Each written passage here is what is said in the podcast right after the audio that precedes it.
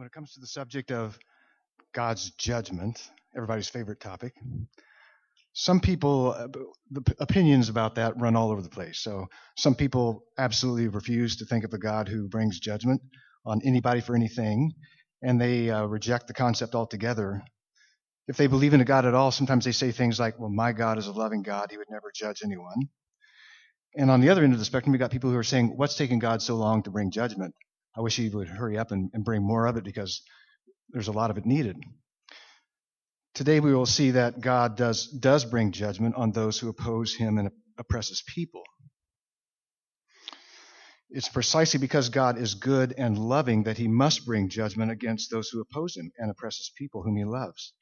Otherwise, his love is meaningless if he doesn't uphold what is just and true for them. In our study of Exodus, God has sent Moses and Aaron to Pharaoh to tell Pharaoh to let his people go so they may serve him. He knows Pharaoh doesn't want to give up the slave labor, so he's um, going to be very increasingly persuasive to Pharaoh about reasons he should let his people go. And in so doing, God does, uh, he promised Israel that he would redeem them from Egypt with great acts of judgment, he said. These judgments are 10 plagues We'll only cover six today. Ten plagues that um, he sends on Egypt. We're looking at six of the ten, and the plagues were not God's flying off the handle. It's not him like, I can't take this anymore, and I'm just going to start unleashing things like crazy. They were custom designed for Egypt.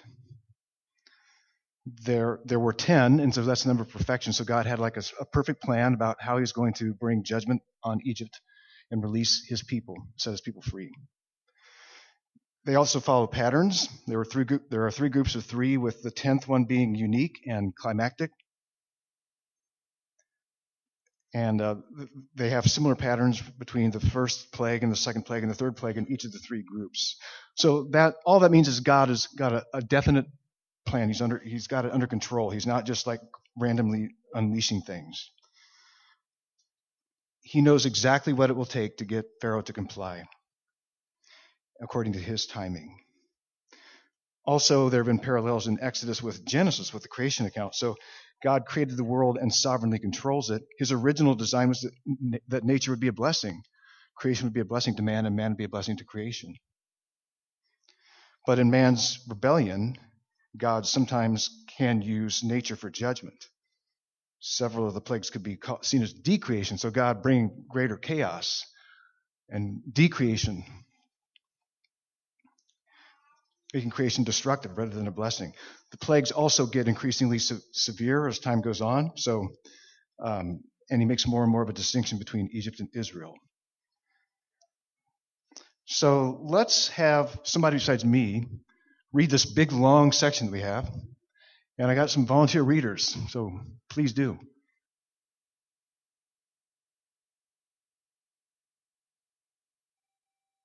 This is the Word of God. Father, we ask that you would grant us your Spirit.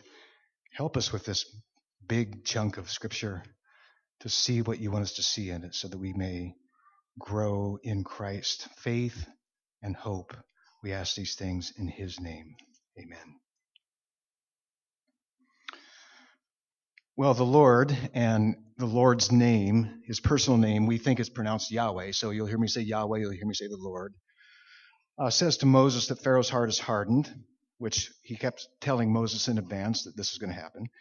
So he refuses to let the people of Israel go. So he said, Go to him in the morning. Maybe we'll catch him on a good day. As he goes to the Nile, say these words Yahweh or the Lord sent me to you, saying, Let my people go that they may serve me in the wilderness. But so far you have not obeyed. Well, of course he hasn't obeyed because he, he, he said back in chapter 5, he said, I don't, I don't know the Lord. Who is the Lord? I don't, he's, he's just some God that I've never heard of before, so I don't have any need to obey him. I don't have any, there's no compulsion for me to obey him. I, I'm not going to obey the Lord. So, um, so Yahweh, the Lord, is getting Pharaoh started on an advanced theology course of knowing Him. So you want to know me? Uh, this is a great opportunity for you to, to be in a learning mode. And so what he says in verse 17, thus says the Lord, by this you shall know that I'm the Lord. So this continues to be God's major purpose overarching purpose in all that he's doing in Egypt is so, so that not only Pharaoh, but Pharaoh and Egypt and the Israelites, and then eventually all the nations would know him. So he keeps emphasizing, You will know that I'm the Lord. And with a staff that is in my hand, I will strike the water that is in the Nile, and it shall turn to blood. And bad things will happen. Fish will die. The, every, the place will stink. It'll be really nasty. Why does this first plague involve changing waters of the Nile into blood? Well, for one thing, it points back to uh, God's um, getting payback to to um, Pharaoh for the prior Pharaoh had the people of, Is- of Egypt cast the baby boys of Israel into the water. So it's a judgment back on Pharaoh. It also points forward to Egypt's uh, going to be destroyed as they try to pass through the Red Sea. So it's it's God's using watery judgment to um, uh, emphasize what He's doing in bringing judgment to to Egypt. Also, the Nile was personified and worshipped as a god in Egypt. So an attack on the Nile is in effect attack on Egypt's gods, and um, it was seen as the lifeblood of, of Egypt. So you attack Nile, you're attacking the very life of Egypt, the very heart of Egypt is the Nile. And God often works according to patterns and themes. So just as God brought a watery judgment on the corruption of the original creation in the flood of Noah, and to, to, to provide a new humanity, uh, a new second chance for humanity, so he's also doing that for Israel. Israel's a second chance, a new humanity, and God's uh, bringing judgment on them for that, a watery judgment. So Moses and Aaron do what the Lord commands. And um, the uh, says that in, in the sight of Pharaoh and his servants, he hit the water with his staff, and the water turns to blood. The fish die, the Nile stinks, and the, the Department of Fish and Wildlife finds Moses and Aaron really big, big fines. Egypt is a bloody mess. The Egyptians can't drink from the Nile. You see in verse 22 that the magicians also do the same by their secret arts. Evidently, in some places there was still water, so um, not everything, not all the water changed. Maybe some canals still had some fresh water in it, but and it would have been more helpful for them to change it back into water. But but they all they can do is reproduce it. They can't change it back. So that would have been very impressive. But that's all the hard hearted Pharaoh needed to say, man, no big deal. My magicians can do the same thing, so um, I'm going home. So he just goes home.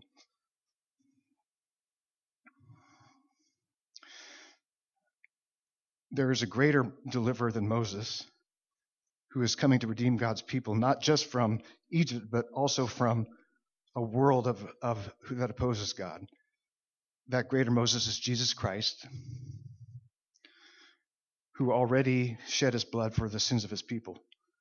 Before he returns to bring them into his promised kingdom, he will send judgments that sound very much like what happened in Egypt.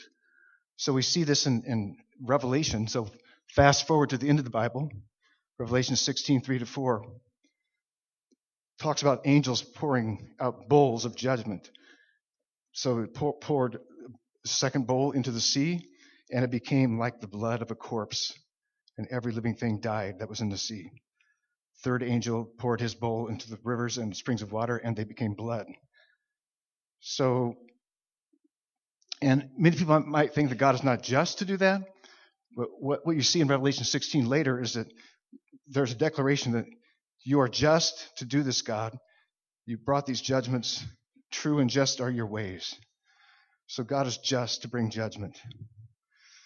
That leads us to the second plague, frogs. The Lord, in, in chapter 8, verses 1 to 15, the Lord tells Moses to go to Pharaoh and tell him to bring, tell, to let his people go that they may serve him. If not, he shall plague Egypt with frogs. Interestingly, the Egyptian fertility goddess had a frog's head. So you th- think they could have done better than that? Like fertility gods with a frog's head? I think that they could have done something better than that, but that's what they had at first mention, this sounds kind of funny, like, oh, frogs, I'm so scared. We're going to be attacked by frogs.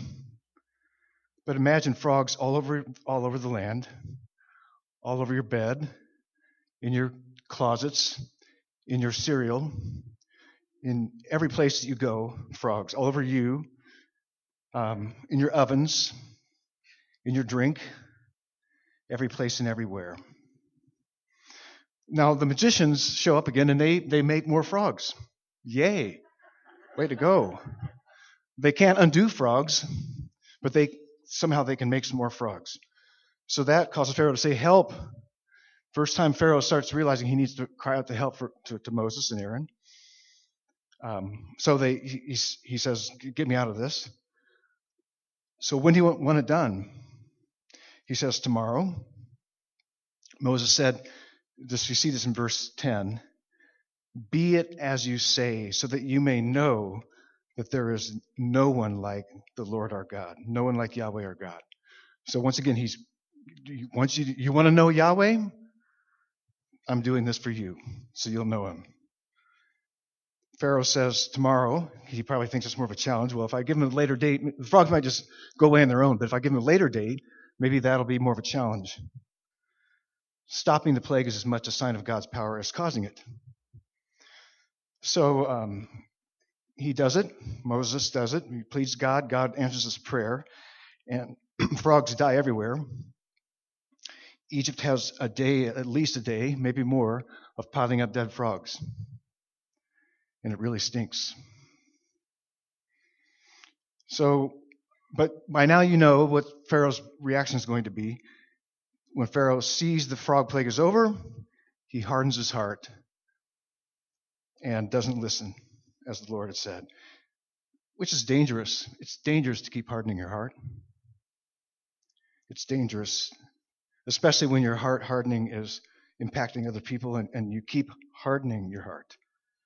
Spiritual hardening of the arteries can kill you and those around you.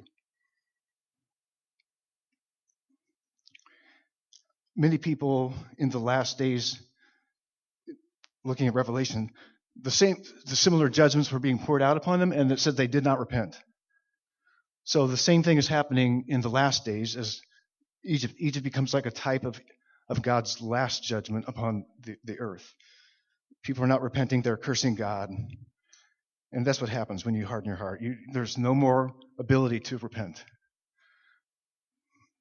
Which brings us to the third judgment gnats. Gnats. Chapter 8, verse 16 through 19. In this third plague and in the plague 6 and 9, Pharaoh doesn't give any warning. So every third plague, it just happens. Pharaoh gets no warning. God just tells Moses what to do and then causes the plague. Here, God tells Moses to say to Aaron, Stretch out your staff and strike the dust of the earth so that it may become gnats in all the land of Egypt. He does it, and gnats are everywhere. It could have been mosquitoes, so I don't know what's worse, but, but the, the word could have been mosquitoes. The magicians tried to make gnats by their secret arts, and they can't make gnats. You would think gnats would be a cinch if they're making frogs.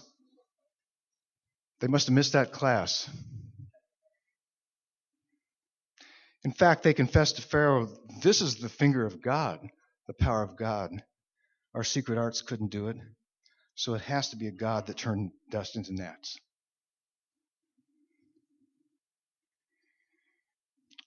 Which brings us to the fourth plague flies. These are probably stinging flies, biting flies, at the least. As with the first plague, the Lord tells Moses, Go, go in the morning. Pharaoh goes out to the river. Say to him, Thus says the Lord, thus says Yahweh, let my people go, that they may serve me. Or else, if you don't, behold, I will send swarms of flies on you and your servants and your people and into your house, houses and the houses of the Egyptians shall be filled with swarms of flies, and also the ground on which they stand. The closest thing that I can relate this to is when we lived in Texas, back when my kids were just babies. Um, one morning I got up, flipped on the lights, and there were cockroaches all over the walls. Now, my wife said I could use this illustration if I promised to tell you but she kept a clean house. so it wasn't a dirty house, but it was just because in, in Texas, there's lots of cockroaches, and they like to come inside and, and bug you.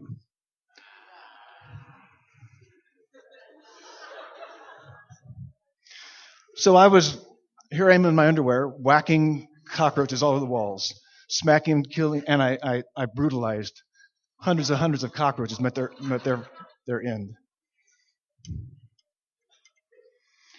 Why, why we were plagued, I don't know. But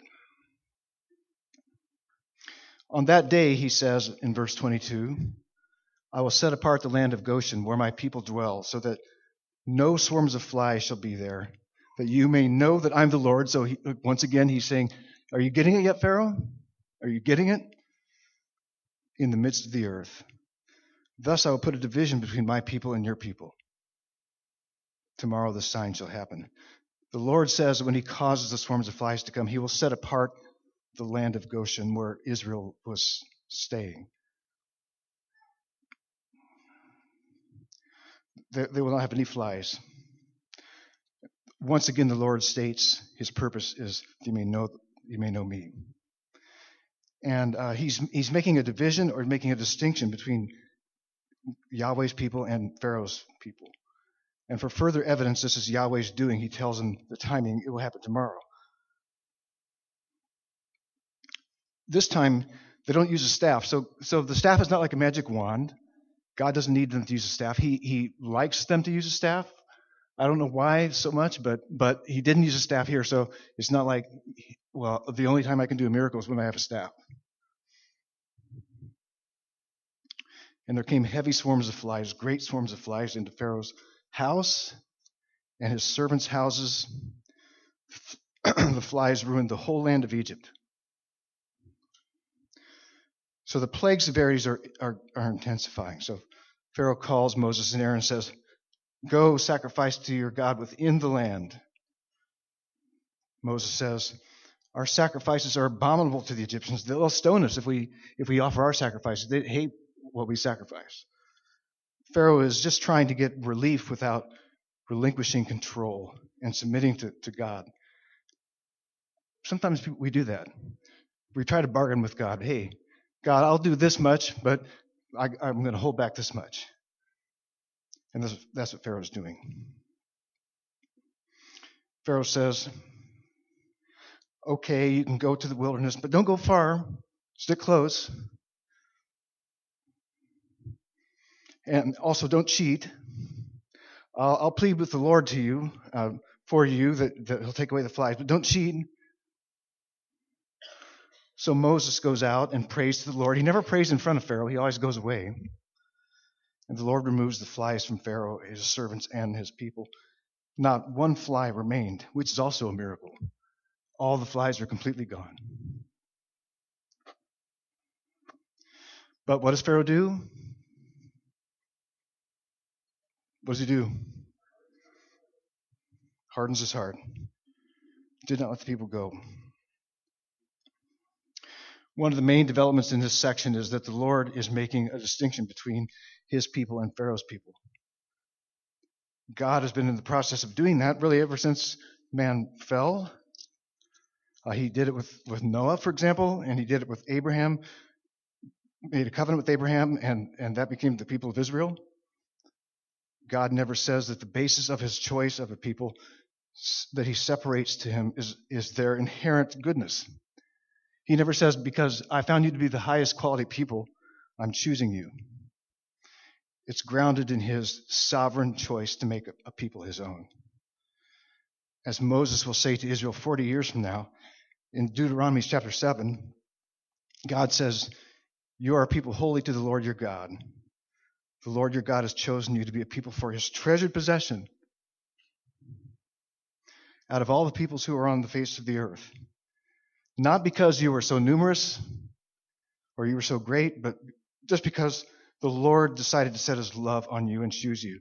Just because of who God is, because he freely decided out of all the undeserving people on the earth, none of which qualify to be my people, I'm going to set my love upon you. I'm going to make you my people. God, God freely sets his love upon a people to make, to make them his people. And Israel demonstrates they aren't any better than others because after they get freed, they, um, they start acting worse than the nations around them over the, over the succeeding generations and centuries.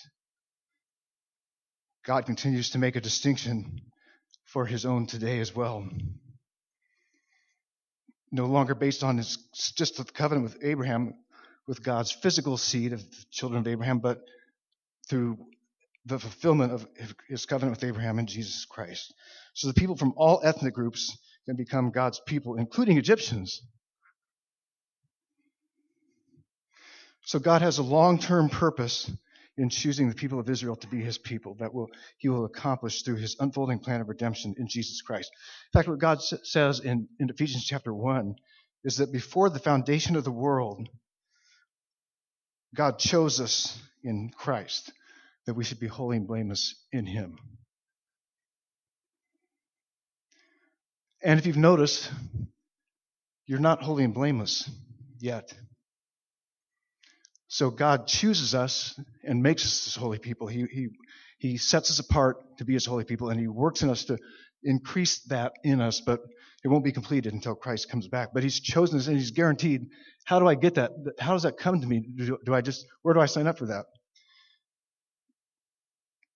When you hear the word of truth, the gospel of your salvation, and believe in Christ, you're sealed with the, the promised Holy Spirit, like the engagement ring. So when you receive Christ for the gospel, God gives you the, the engagement ring of the Holy Spirit, sets you apart as His holy people.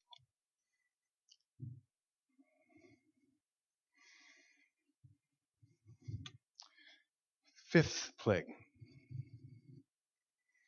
Egyptian livestock. The Lord tells Moses to go to Pharaoh and say, Thus says Yahweh, thus says the Lord, the God of the Hebrews, let my people go that they may serve me. For if you refuse to let them go and still hold them, the hand, not just the finger, but the hand of the Lord will be against you, will fall with a very severe plague upon your livestock the horses, the donkeys, the camels, the, the herds, and, and the flocks. But the Lord will make a distinction between the livestock of Israel and the livestock of Egypt, so that nothing of all that happens belongs to the people of, of Israel will, will, shall die. So God makes a distinction again between Israel and Egypt through their livestock.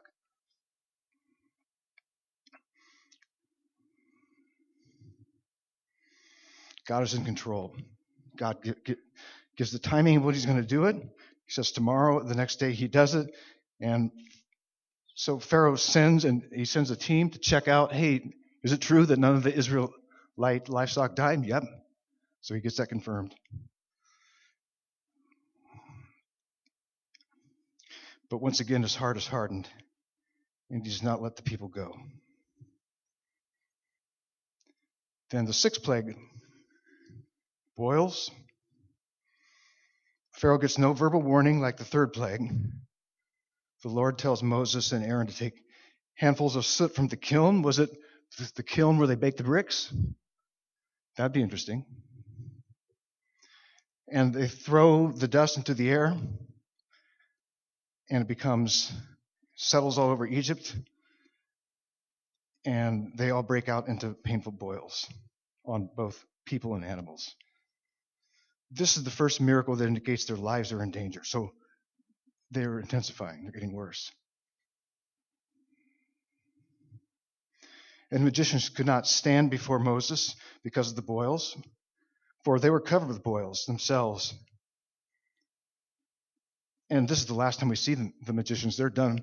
Hey, we're, we are finished. We're not joining in on this anymore. So, bye bye, magicians.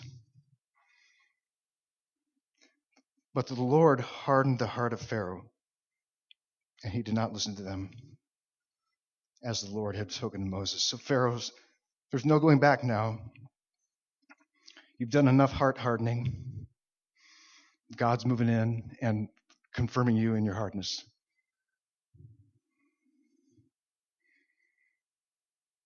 Sometimes we see people who keep resisting God's efforts to make himself known to him, known to them, and to call them to repent of their sinful choices, but as soon as the bad consequences cease, they harden their hearts and keep turning their backs on God. We sometimes say things like this well, they have to hit bottom before they look up.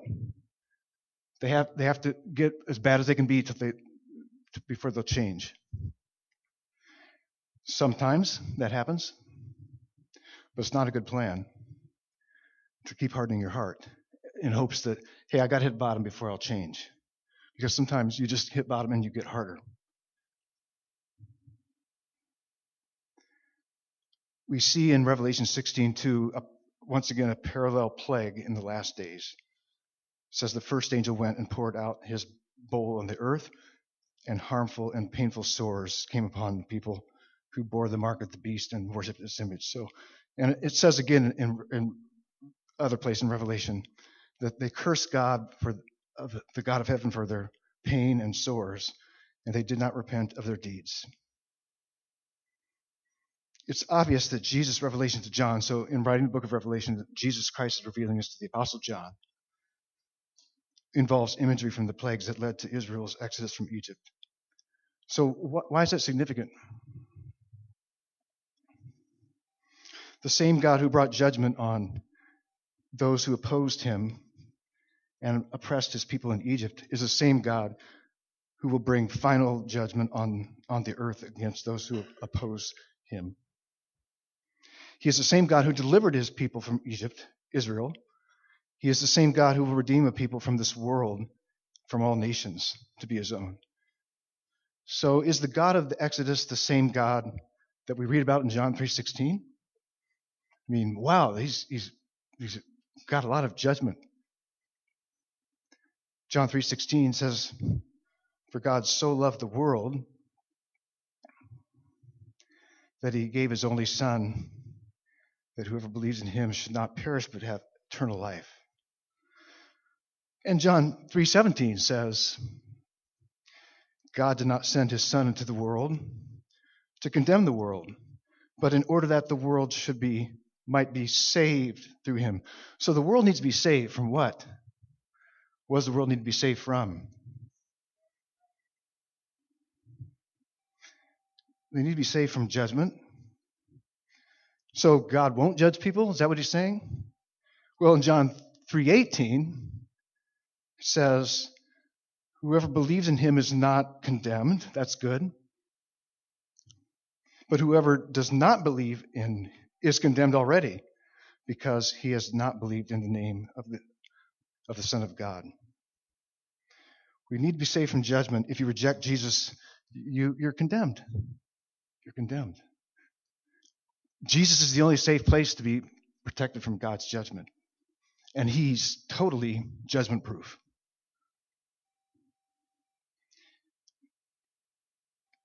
In The Lion, Witch, and the Wardrobe, Mr. Beaver is telling Susan about Aslan the lion, who, if you don't know the story, Aslan is, is like Jesus in the story.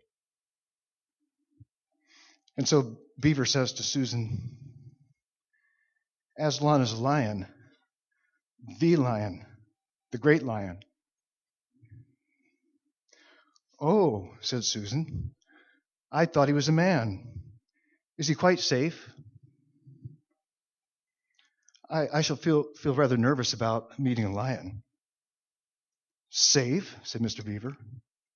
Who said anything about safe? Of course, he isn't safe, but he's good. He's the king, I tell you. How good is Jesus? He took the judgment due to me and to you that I deserve in his death on the cross. So he is really, really, really good. Because he willingly bore God's just judgment against us. If you are in Christ by faith, there's therefore no condemnation, no judgment against you ever. you are eternally safe in him. Christ is not safe for those who oppose him and for as people. Jesus talked a lot about final judgment, and it's not loving to not warn about final judgment. It's just, it's compassionate to let people know it's coming. And compassionate to point to the, the, the, the place that you can be safe from it is in Jesus. Jesus says in another place, Truly I say to you, whoever hears my word and believes him who sent me has eternal life. He does not come into judgment. If you have eternal life in Jesus, you do not come into judgment, but has passed from death to life. So, along with this, knowing that our God will justly judge evil is an encouragement and gives hope in a world where it seems like evil can't be stopped. It just seems like evil just keeps escalating and does whatever it wants, almost. The, the ten plagues pictures for us that God has a definite plan. God is in control. Yes, He's permitting it to be there for a season, but He's, he's got a plan to, to extinguish it and to save the people out of it. According to His timing, when evil will be judged and we will be with Christ as His redeemed people. So, one of the ways that we, we declare our dependence upon Christ in, in keeping us in relationship to Him is through taking the communion elements. So, the bread is the symbol of His body that He took on to become a man. So, He could die because, as Son of God, He couldn't die, but as a man, He could die for us. Also, so He could enter into our human experience and unite us to Himself. So, He gives us His bread as a symbol of that. And in eating it, we're, we're saying, hey, I depend upon Christ every day. I need him every single day. I, I, I, need him like I need food every single day. And the cup is representative of his blood. It represents his death for us, his cleansing, purifying blood, his holy blood that only he, the only person that ever endured all temptation and never sinned ever, never, never acted on evil thought, never had an evil thought. He understood evil, but he, but he always perf- perfectly resisted it and he overcame evil. So through the blood of his cross, he liberated us from Egypt, from this world, from our sin. So we're, we're going to invite you to, as we enter into a further time of musical worship, to um, take the bread, take the cup, take the cracker, dip it in the cup, and celebrate and, and continue to confess your need for Jesus every day. And I'll Lord Jesus, we need this truth that you judge sin and you save sinners. Just like you made a distinction between Israel and Egypt, you're making a distinction in the world between those, not those who are the good people and those who are the bad people, but those who you have rescued and made your own people and those who have not received that rescue. So, Father, as your rescued people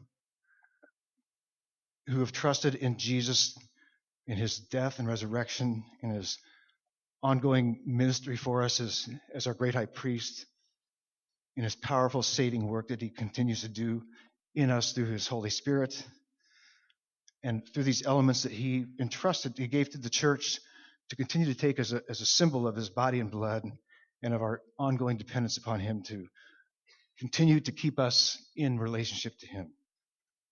Thank you, Father, for giving us Christ. Thank you that He, how can we even imagine? He took our judgment on the cross and gave us life in His name. So thank you for that amazing gift. We ask that you would cause us to continue to grow in grace and knowledge of Him and dependence upon Him and make this message known of rescue from judgment through the, through the gospel. We ask these things in His name.